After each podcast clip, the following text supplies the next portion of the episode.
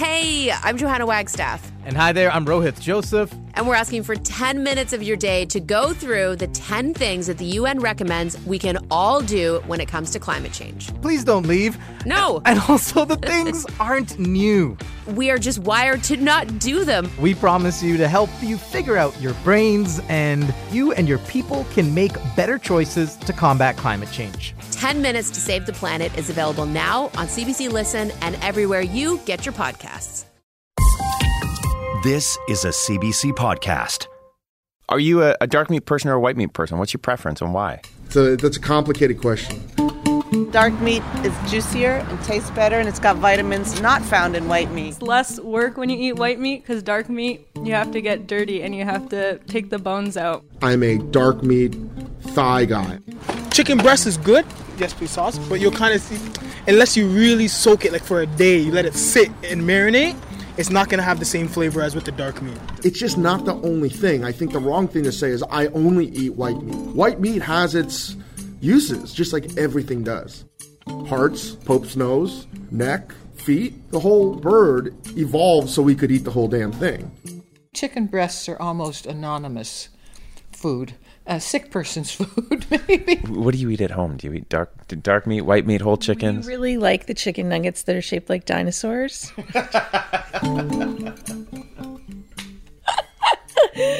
yeah, I mean, bone in, skin on chicken thighs. Is there anything better? Nothing better. They're the best. From CBC, this is The Fridge Light, the hidden stories behind the food you eat. I'm Chris Nuttall Smith.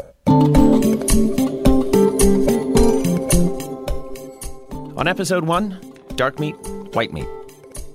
I need to say this straight off the top. I am a dark meat person. Boneless, skinless chicken breast, I'd rather eat cotton balls. But dark meat people like me, we are way outnumbered. North America is white meat country. For pretty much as long as there's been MTV and Chicken McNuggets, the boneless, skinless chicken breast has been king. Just try buying a bit of the dark stuff at your local chain sandwich shop or fast food counter. Have you ever noticed how many restaurants advertise all white meat? The rest of the bird, the legs and thighs, the chicken industry can barely give it away. So, here's a question. If we only eat the white meat from every chicken, what are the unintended consequences? The battle between dark meat and white meat, and do not be fooled. It is a battle. This battle touches almost every part of North America's economy and culture in ways that, well, they surprise the hell out of me. Our family would get a whole chicken and uh, roast it, and uh, I would always ask for the drumstick. Back then, uh, the only thing I remember when I was a child was we were always after the wishbone. So everybody wanted to get the wishbone so you could break it and make your wish. And My parents cooked elaborate dinners. Chicken cordon bleu, chicken Kiev. I remember both of those with like gooey cheese and ham. We moved to Canada when I was five. My mom and dad would buy whole chickens from a local farmer. They would cut them up themselves. My mom would use the back and the feet for making soup, and we. I am the oldest grandchild on both sides of my family, and that means that I was brought up as a princess, I have to admit. And uh, my relatives catered to my every whim. Now, I was not a picky eater. But nevertheless, people would give me white meat because I think that was the delicacy. At least that was the the way that I took it. That's Marcy Pelchat, a neuroscientist from the Monell Chemical Senses Center in Philadelphia. She studies why people prefer certain foods. If somebody gives you something as a prize or as a reward, that makes you value it even more. So I grew up liking white meat, definitely preferring white meat to dark meat. Marcy's family they weren't so different. For a lot of the 20th century, white meat was a delicacy. It was a delicacy because, first of all, chickens then weren't like today. They had normal bird sized breasts instead of enormous ones.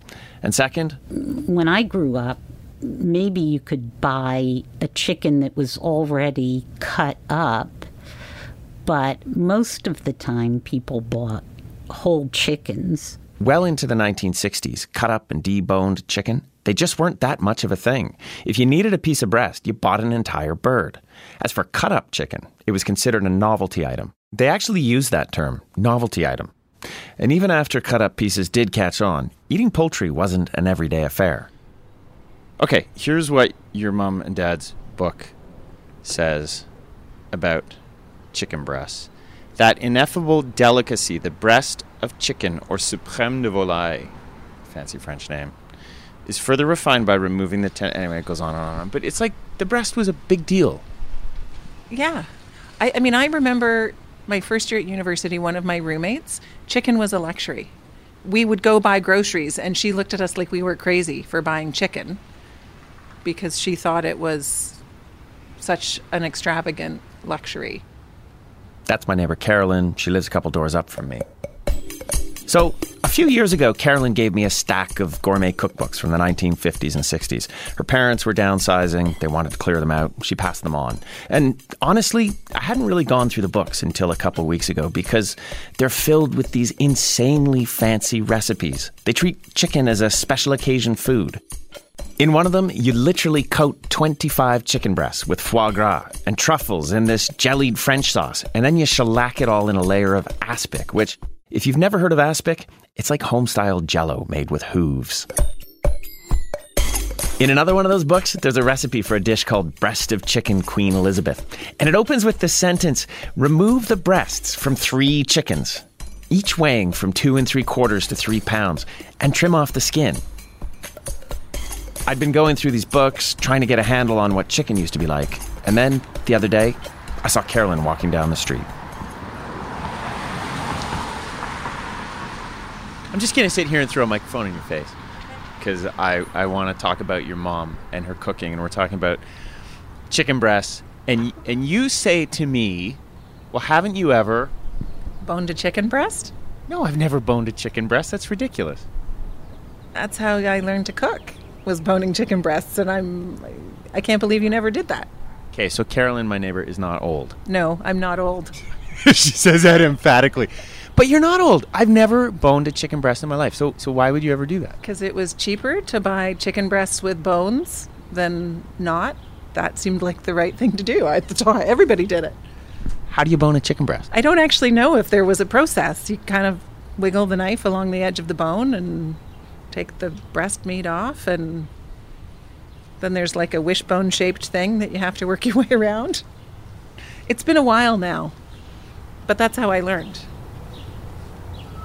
So chicken was A expensive, B luxurious, and C a total pain in the ass because nobody had discovered yet that you could build processing plants to remove all the bones. Up until the 1980s, you know what people ate when they wanted cheap and easy protein? They ate pork and beef. We live to make you happy. But there were some exceptions. You're flying continental. You're flying. While nobody was looking, the boneless chicken breasts started to come out of crazy gourmet cookbooks and into real life. Lines we move our tail for you. We really move our tail for you. The airlines, for instance. This is pretty much impossible to believe today, but airlines used to serve really good food. They were famous for it. We'll show you. We'll show you why this Continental wide-body DC-10 is more fun. This is our new first class lounge where we have an assorted buffet. In Coach, we'll show you our pub. Yes, the pub is back. And that food included that fine dining delicacy, boneless chicken breast. One particular breast cut, called the Supreme, or the Supreme if you want to say it properly, it became so closely identified with the golden age of air travel that even today it's still sometimes called the airline cut. To make this the nicest flight you've ever flown. Another early adopter, a businessman from Atlanta, Georgia, named S. Truett Cathy. In the early 1960s, he started buying excess airline chicken breasts. He fried them up, stuck them into white bread sandwiches. Within a few years, his experiment became the fried chicken sandwich empire called Chick fil A. Am I being recorded? Just for a I'm minute? just getting a little a little atmosphere, so okay. don't worry about no, it. No, no, that's fine. I did make three little copies of something Sure. for you. Let me just. Sure. A couple days after talking with Carolyn, I went to visit her mother, Barbara Felstener. Oh, oh, I'm too young to have ever had to debone a chicken. In my lifetime, they've always just come that way. So I wanted to see it for myself. I brought you a couple things. Here, I'm going to put that there. These are Barbara's old cookbooks, the ones she passed on to me. She hasn't seen them in a few years. Oh my goodness. Gosh, yes. And th- I don't know whether this has a, still an inscription. That's my mother. This is what my mother used for dinner parties.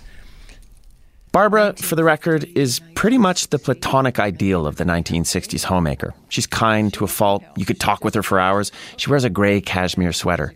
In her living room, there's an enormous and minutely detailed wooden dollhouse that Barbara built herself over the past, oh, I'm going to guess 40 years. It even has tiny electric reading lamps. So this this one would have been my mother's 1958. It says was when she got it. What was your mother's name? Virginia. I find that so much chicken is off the bone now and skinless, boneless, which means for me personality less. I would rather have a whole chicken and roast it or stuff it or that to me has a lot more flavor. So I brought you a chicken. Oh my god. Do you think do you think you could show me how to bone a breast? Bone a breast of chicken? Yeah. I can try. I don't know whether I whether I I can do it the proper way, but Let's let's see what we can do. I would love to see it. All right. Um, Oh, oh, a whole chicken. Oh, what is this? Oh, a whole chicken? You want me to bone the whole chicken? you don't have to bone the whole thing. God. Let's see if we can take some breasts off. Barbara's got this can-do attitude. That chicken I brought her, it's out of its bag and on her cutting board in about 20 seconds flat. Well, that's kind of a pretty good chicken, actually. It's not bad. No, Comes on a styrofoam tray, of course. of course, everything does. All right, let me get a cutting board. By the end of the 1970s, women like Barbara started becoming a total anomaly. People didn't want to have to cut up whole chickens. They were too busy going to work and doing step aerobic classes and listening to I Will Survive on AM radio. Everybody in the family works today. I had time. And that was a real, real luxury. You know, if you want to do the boning or you want to do something that will take a long time prep, you know, I- I don't think any very many people have that today. That is a tiny little knife. It is. The other thing people were doing in the late 1970s was freaking out about saturated fat. That certainly was something we were afraid of. Yeah, there was everything had to be low fat and lean. The white meat has less fat, slightly less fat than the dark meat. So people said they wanted that white meat, and of course, skinless has to be skinless because the evil fat, you can't have any fat. So chicken breasts were lean, I guess. Skinless, boneless white meat, that was the product of choice. I'm sorry to waste all this recording time. it's not wasted at all. Here's another thing that really jumps out in retrospect. Probably I would go in with my fingers. When you look through Barbara's books from the 1950s, the recipes tell you to wipe down the chicken with a damp cloth. You're going right down the breastbone. I'm going right down the breastbone. By the 1980s, wiping down a raw chicken with your kitchen cloth, that was pretty much a death wish. People were terrified of salmonella, the only thing more dangerous than fat. In 1985, hundreds of people in New York were hospitalized from just one salmonella outbreak. Nine of them died. For the processed white meat industry, well, this was a market opportunity. Because unlike the whole chickens that do it yourselfers like Barbara butchered at home, packaged chicken breasts were seen at the time as the safe bet. One meat man even called them 100% bacteria free. They were the perfect solution low fat, low effort, and totally guaranteed not to kill you and your entire family. And all you had to do was peel away the cellophane wrapper and toss them in a pan. around the thigh with the skin. And God knows whether this is the way somebody else would do this. But this is the way I would do it. I don't know. Watching Barbara, I can't help feeling like maybe we all lost something. I'm I'm in awe though. This is not something that that I was ever taught to do. Really? There. And then you just would, if you want the skin off, which I would probably leave on, but you can just peel. Look at that. skin on. It's beautiful. It's just fine. It's a perfect, perfect breast. There you go. Skin on. And you've never done that? No. Watching her debone that chicken breast, sure, you need a knife and a cutting board, but it's one of the least complicated kitchen jobs I've ever seen. Done. Thank you. You're more That's than fantastic. welcome. Now, do I get to keep the chicken? Uh, the chicken is yours. it's yours. It's absolutely oh. yours.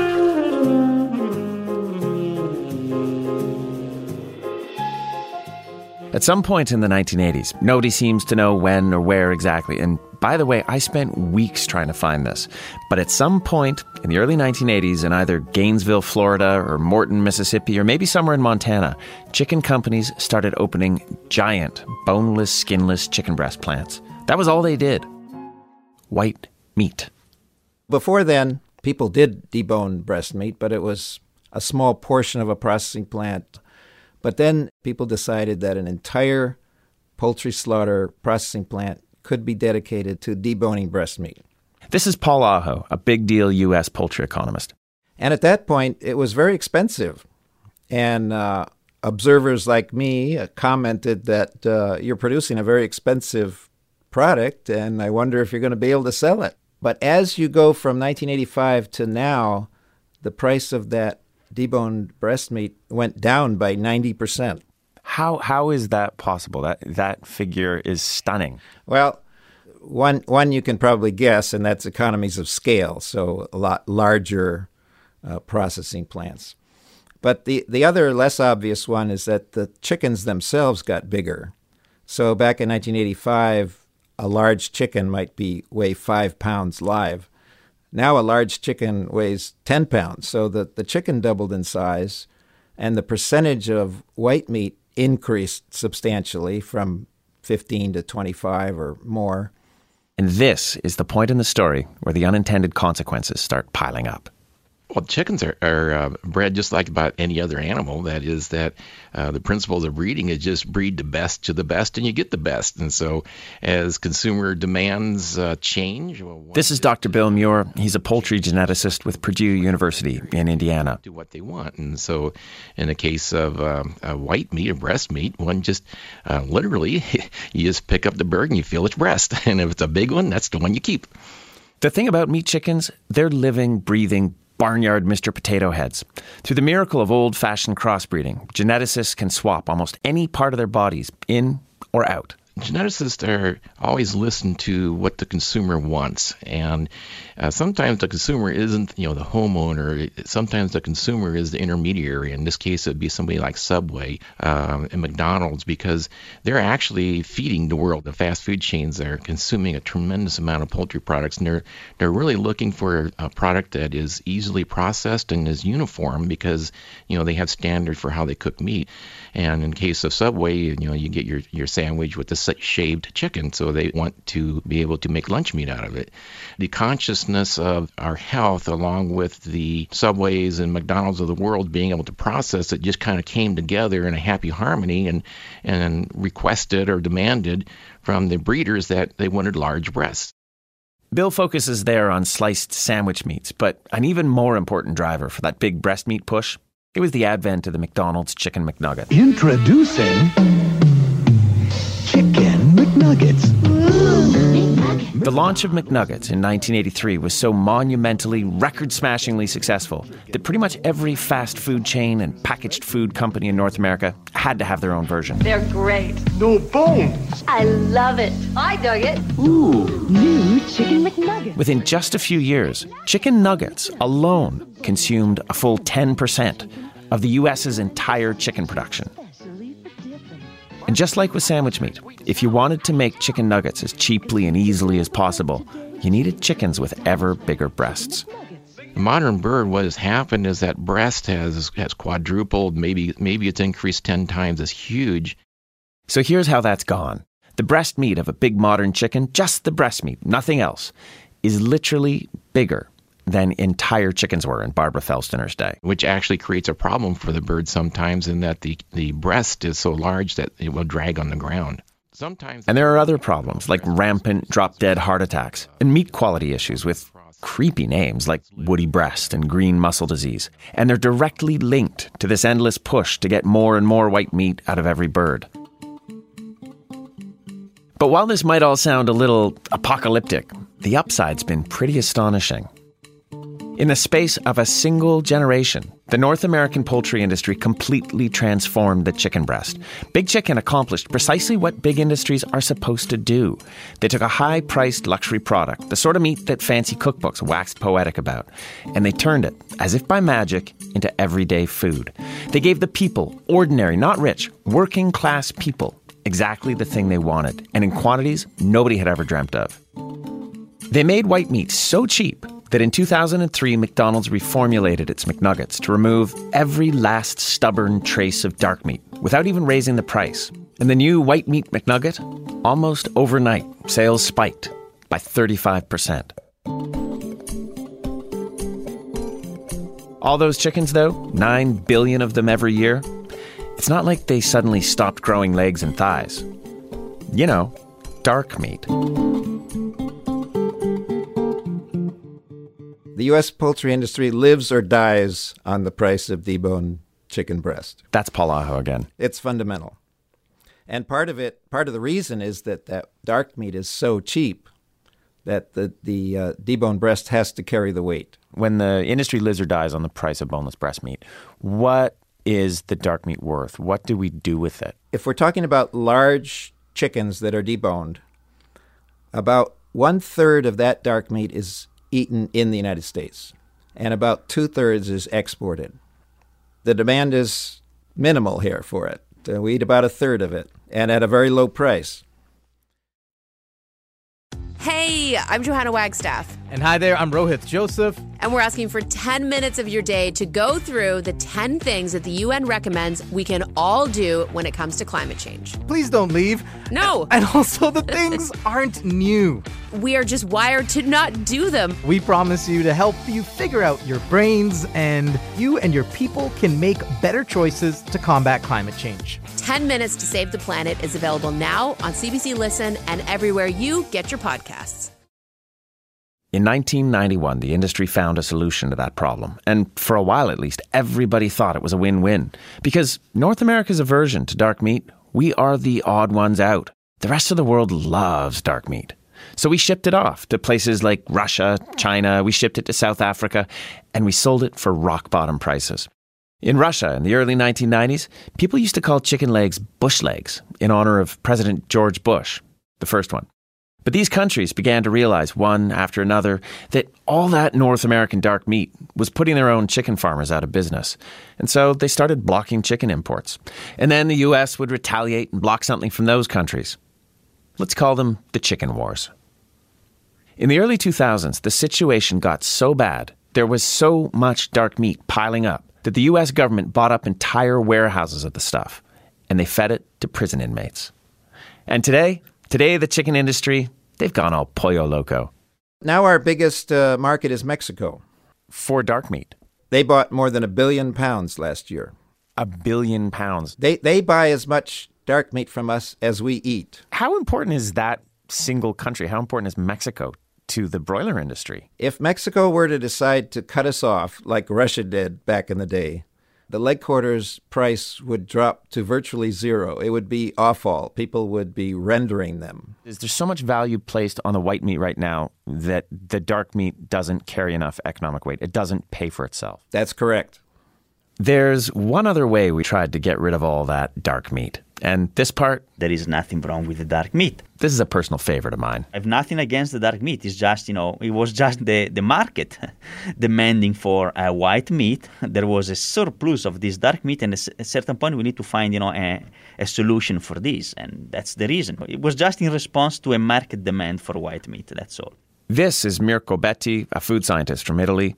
Betti works at the University of Alberta. We start with the raw material, dark meat. So we remove the skin, obviously, remove the bones. Then we mix them with water, so one part of meat and five part of water, and we do a homogenization process. After that, there is a centrifugation. I realize this probably sounds complicated, but what Betti did was he made a chopped up dark meat smoothie.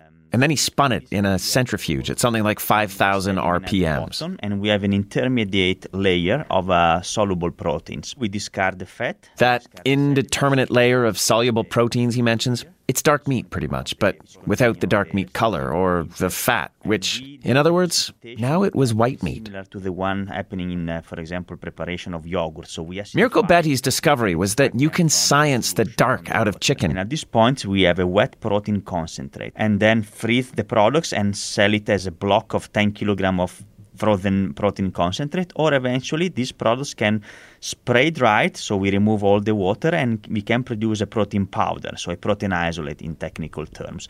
These products can then be used in the preparation of many food items, uh, particularly processed uh, meat products. And to be totally fair to Mirko, he's a dark meat guy, but his job is to find solutions to poultry problems.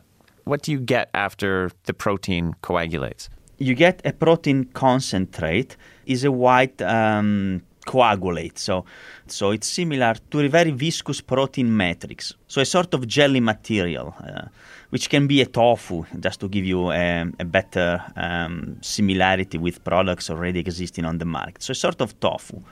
What does it taste like? It tastes like uh, uh, mm, it tastes like chicken. Yeah. Okay, so listen, all you white meat people out there, I'm just going to come out and call it. That wet protein concentrate slash viscous protein matrix slash jelly material, that stuff, that stuff is 100% on you. People who know poultry know that dark meat is the best meat, but they also know that the meat that all consumers want is white meat. There's one more unintended consequence to white meat mania, and if you're a food person, you'll probably think this one's the worst. All that white meat can't help but fundamentally change the way North America thinks about food and taste. Are you really going to sit there and hold that like I am. I know it's awful, isn't it? All right, this is super fun. Uh. I love it. We're just sitting on the couch talking about chicken. This is Elspeth Copeland. Starting in the 1990s, right around peak white meat, she was a product developer for one of the big national grocery chains. I've worked on all kinds of poultry products. Lots of frozen meals, pot pies, barbecue chicken in store barbecue chickens, that kind of stuff, and deli meats that use chicken, hot dogs, bacon, you name it. In a recipe dish, like a frozen food product, you wanted to be able to say all white meat. That was sort of the best claim that you could make for a product. When Elspeth was developing chicken products, she and her fellow food developers used all sorts of little tricks to make the stuff look and taste like something. One classic technique was to give it fake grill marks. When consumers opened their box and peeled back the cellophane, they would see those lovely pieces of chicken right on the top and have the impression that the product was filled with chicken. Okay, you kind of rolled your eyes a little bit when you said grilled chicken. Why'd you roll your eyes? Well, because it's not really grilled. It's grilled in quotation marks. It usually goes under some kind of a heat lamp or something to give the impression uh, of the of the dark stripes across the. You know, there aren't hundreds of people with markers drawing lines, but they're they're little grill marks that are that are put on the chicken as they go through their conveyor belts in the factory. And white meat, even though it was becoming cheaper every year, it was still way more pricey to work with than dark meat. So, one common cost saving trick they got their white meat from spent laying hens, old chickens from the egg industry. And It's maybe not all chicken, but it's all white meat that's used. Hold on, what do you mean it's maybe not all chicken?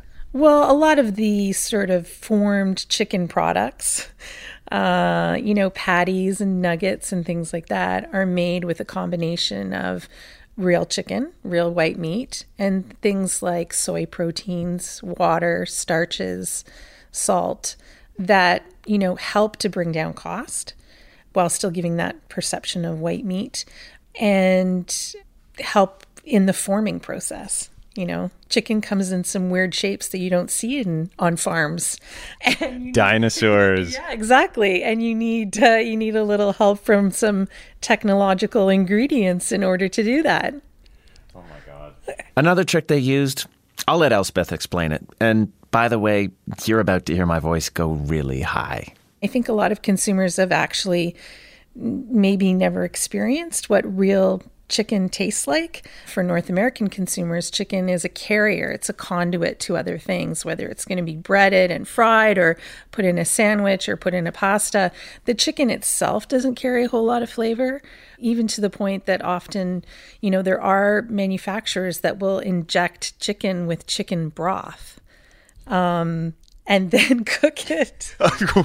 what? Yeah, um, they'll inject chicken with chicken broth or chicken flavor, and then cook it to enhance the chicken, the chicken flavor. I love the way you're looking at me like I have six heads. Chicken now flavored with more chicken. Yeah, now flavored with real chicken. All All that intervention aside, boneless, skinless chicken breasts, they are changing us. So we're familiar with a big, big chunk of meat that, frankly, is fairly bland. That's Marcy Pelchat again, the neuroscientist from Philadelphia. On the one hand, I guess that it does lend itself to all different kinds of food preparation. But on the other hand, that's that's what we expect chicken to be. And I don't know that most people would be happy with the flavor of a real chicken anymore. And that, right there, that is how white meat has maintained its dominance for all these years. But the thing is, while dark meat's been down all this time, it's never been entirely out. There's even reason in the last few years to think that dark meat just might get its revenge. It's a Saturday night, coming up on 10 o'clock in Little Jamaica, a neighborhood just north of downtown Toronto. The first thing that hits you is the smell of the air. It's sweet with the scent of jerk spice and sizzling chicken. As you get closer, you see the clouds of smoke drifting out off the sidewalk and into the road. There's a line of oil drum barbecues, all of them crowded with jerk chicken. The place called Hot Pot has the biggest crowd. What's your name? Uh, Wayne. Wayne Robertson. I start about 6.30 or so outside here. And um, I'll probably be here until about 4.30, 5 o'clock. This is where the chicken legs and thighs go. It's better with the bones. It tastes better. It's just sweeter. You're not going to get boneless um, jerk chicken unless you go to the hotel. That's where you get it all jerk chicken. Is at the hotels. but not here. We kind of do it like back home, you know? What do you mostly serve here? Dark meat, white meat? Mostly dark meat. We do we do more dark meat than white meat. Put sauce in this one? Yeah, please. You guys amazing, huh? I find that there's more more flavor in the um, dark meat. It's juicier. How many legs do you sell for every chicken breast? I don't know, but we sell the ratio is um damn it's high. It's higher than I never really check it out, but if I estimate six, eight to one, ten to one maybe. Yeah, legs over over breast, yeah. You know about that. I gotta jump in here, all respect to Wayne, but I watched him sell, oh, 200 jerk chicken pieces that night, and by my count, only one of them was a breast. Here is where we always keep all our poultry back here because it's even colder than it is. It's a similar story on the other side of the continent, at a grocery store called Famous Foods in East Vancouver. My name is Gil Santos, and I'm the meat manager at Famous Foods, and I've been here for 15 years. In these boxes is the is the uh, chicken that we were. This particular area here in um, East Van, anyways, is there's a I would say about our, our clientele would be about 50% Asians, and then the the rest a mix of uh, Europeans. Um, Portuguese, Italians, especially Italians. Obviously, they outnumber the Portuguese by quite a bit, but they're both both uh, uh, ethnic backgrounds. They're they're they sort of have been here in East Van for many years, right? Chinese, Fili- Filipinos a lot here too, but we're getting lots of Koreans also, uh, Vietnamese. Th- those would be the general ones, right? Uh, but the Chinese out by far. On the poultry, what we have, we carry a variety of cuts between wings, legs, whole birds, boneless, skinless thighs, boneless, skinless breasts, um, which is obviously a big item in today's uh, poultry section. You have to have a lot of boneless stuff. And we also carry backs, chicken feet, believe it or not. Uh, we sell about a thousand pounds of those a week. Um, our uh, Asian market uh, clientele loves that, and so also Western European uh, people were were used to it back home, so they buy quite a bit of that. That's right.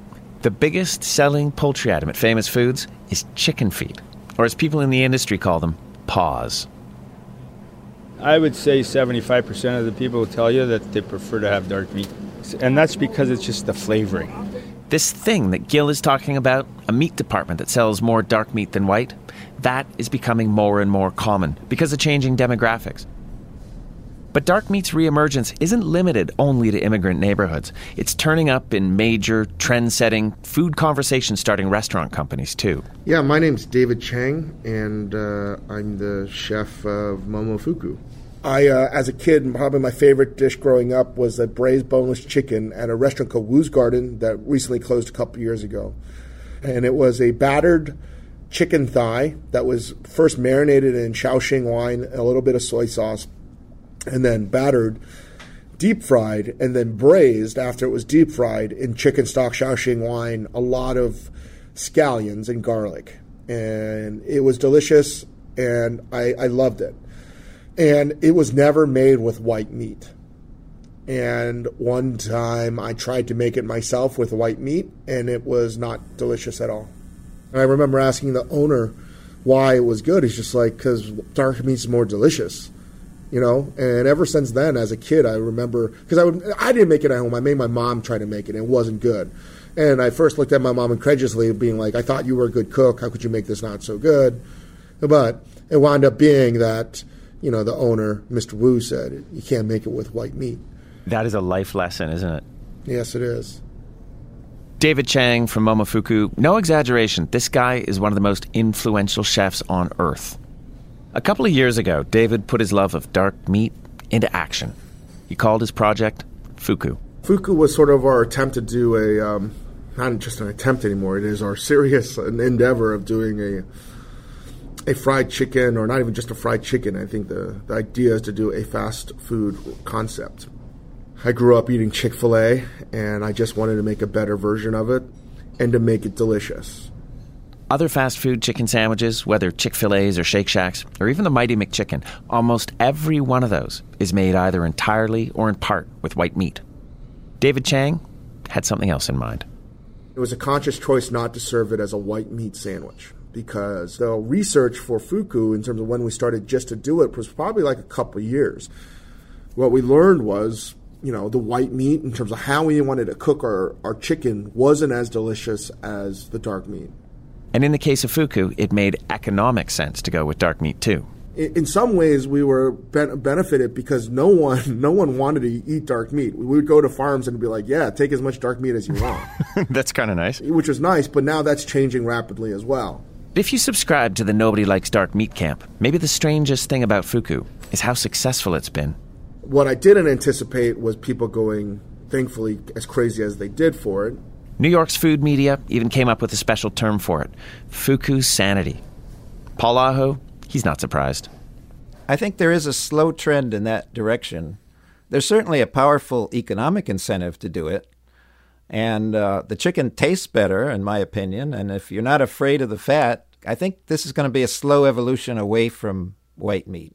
So, so let's say hypothetically that the price of dark meat rises, the price of white meat falls. This would actually improve chicken productivity because we could breed a chicken that has total meat rather than trying to breed a chicken that has just breast meat. Hmm. And w- we could actually produce more meat if we changed the genetic programs and went toward total meat rather than this narrow focus of white meat. Okay, I know this sounds like a long shot, and I did mention that I'm a die-hard dark meat guy. So, yeah, maybe I'll admit, just maybe, there's a bit of wishful thinking here. But other unloved, unfashionable foods have bounced back, like butter. So, here, I'm going to end this thing with a prediction. It could happen. Hell, it is happening. Maybe we'll even start seeing giant fast food ads on billboards and bus shelters, now made with 100% dark meat. Oh, nothing is ever too late for, for a geneticist. Bill Muir, he's already on it. Yes, you could very quickly uh, reverse the trend. You could start selecting for large legs, large thighs, and smaller breasts, and you could quickly reverse this. I would imagine within five or ten generations, you could have an Arnold Schwarzenegger bird running around with huge thighs and legs and, and little breasts. I, I also wish you hadn't called it Arnold Schwarzenegger because I'm not sure that makes me hungry. but I get your point. Thank you.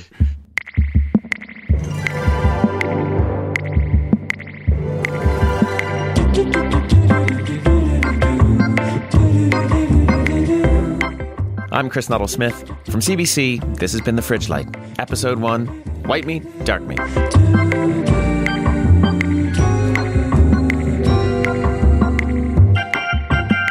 On this episode of The Fridge Light, you heard the voices of neuroscientist Marcy Pelchat, big time poultry economist Paul butcher Gil Santos, geneticist Bill Muir, David Chang, the chef of Momofuku restaurants, product developer Elspeth Copeland, food scientist Mirko Betti, jerk chicken cook Wayne Robinson and his customers at the Hot Pot restaurant in Toronto's Little Jamaica, and my neighbor, Carolyn Felstiner, as well as her excellent mother, Barbara. Special thanks to Barbara Felstiner for deboning that chicken breast on literally no notice at all.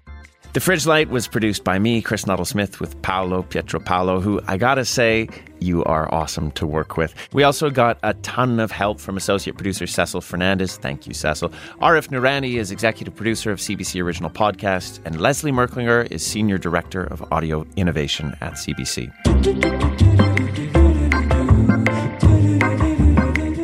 Thanks as well to Chris Martin at CBC Edmonton, Will Coley in New York, Kenneth Rogers in Connecticut, Jonathan Pfeffer in Philadelphia, Rebecca Palkovics, and WBAA in West Lafayette, Indiana. Do you get tired of chicken? No, never. Because mainly because, as, as you said, um, they're the whiteboard that you can paint, so you can put any flavor on them you want. So you can you can marinate them, you can dress them, you can you know do everything with them and make them into. You want them spicy, you want them you know barbecued, any flavor you want, you can make a chicken into. So I, if you get tired of one flavor, you make it into something else. I, and I don't have to worry about the fat content. So I, I never get tired of chicken.